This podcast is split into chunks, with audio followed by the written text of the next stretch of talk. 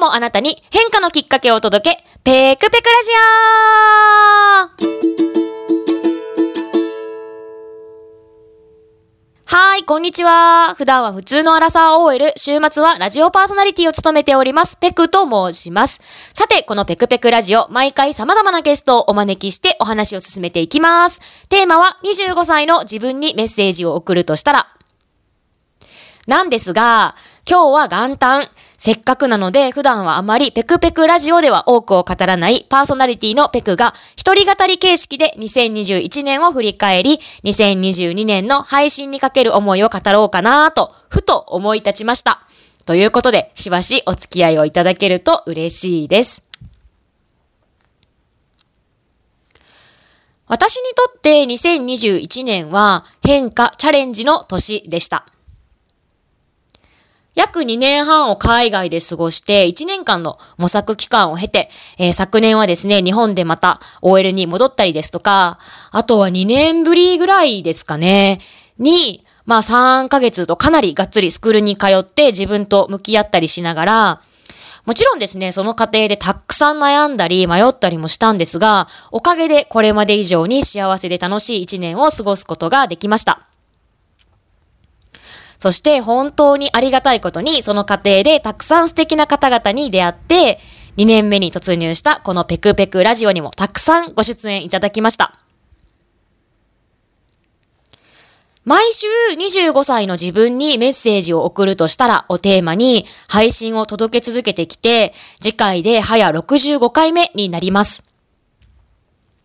幾度となくですね、ノートにアップしているブログには書いてきたんですが、このラジオ、本当は最初はリアルに25歳ぐらいの方で悩んでいる方向けに配信を始めたんですが、まあ、私自身はもちろん、今30歳の私自身はもちろん、それ以外の世代の方にとっても、肩の力を抜いて自分らしく歩けるヒントだったりですとか、心に響く言葉っていうのがたくさん詰まったお話の数々だったんじゃないかなというふうに思っています。同時に、まあ、特別編とかも何回か入っているので、まあ、正確に65人っていうわけではないんですけれども、65人それぞれの人生のストーリーっていうのがやっぱりそこにあって、誰一人として学ぶことがない人なんていないんだなって、しみじみ感じ続けていた一年間でした。ここで改めて、これまでご出演くださり、素敵なお話をお聞かせくださった皆さんに、本当に心からありがとうの言葉をお伝えしたいです。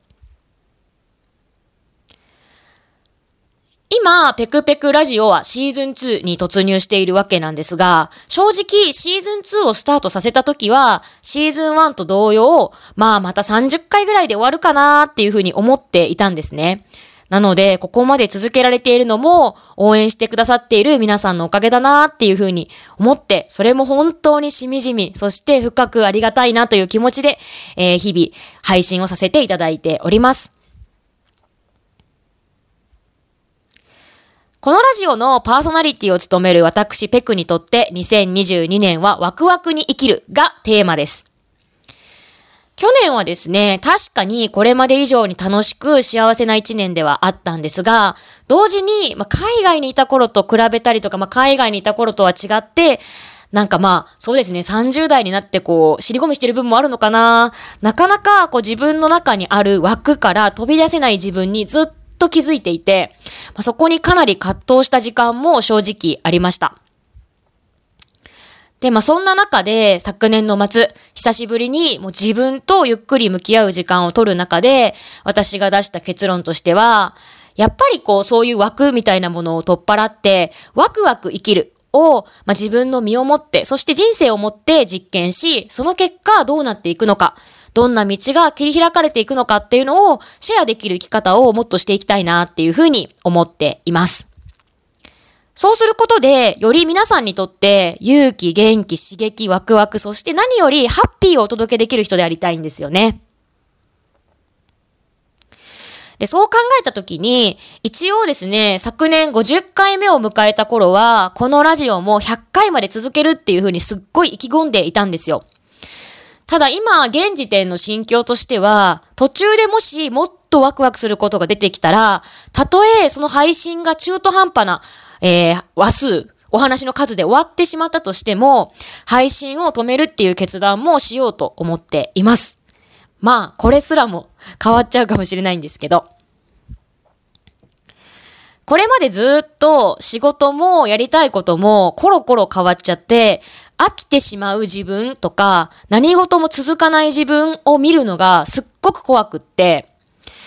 なんか、それが自分にとって継続する原動力にはなっていたんですが、そうじゃなくって、なんか例え始めてすぐに飽きてしまったりだとか、うまくいかなくって途中で頓挫してしまったりとかしても、それを怖がらずに常にワクワクする方を選び抜いていく。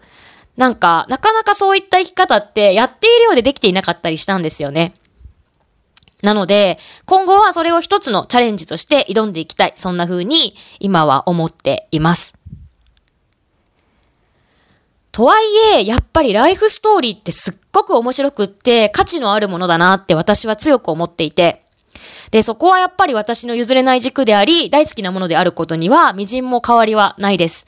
なので、まあ、今年はライフストーリーを基軸にもっと自分をワクワク、自分もワクワクできて、周りの方にとってももっと貢献度の高い何かができないかっていうのを、引き続き引き続き探し続けていきたいなっていうふうに思っています。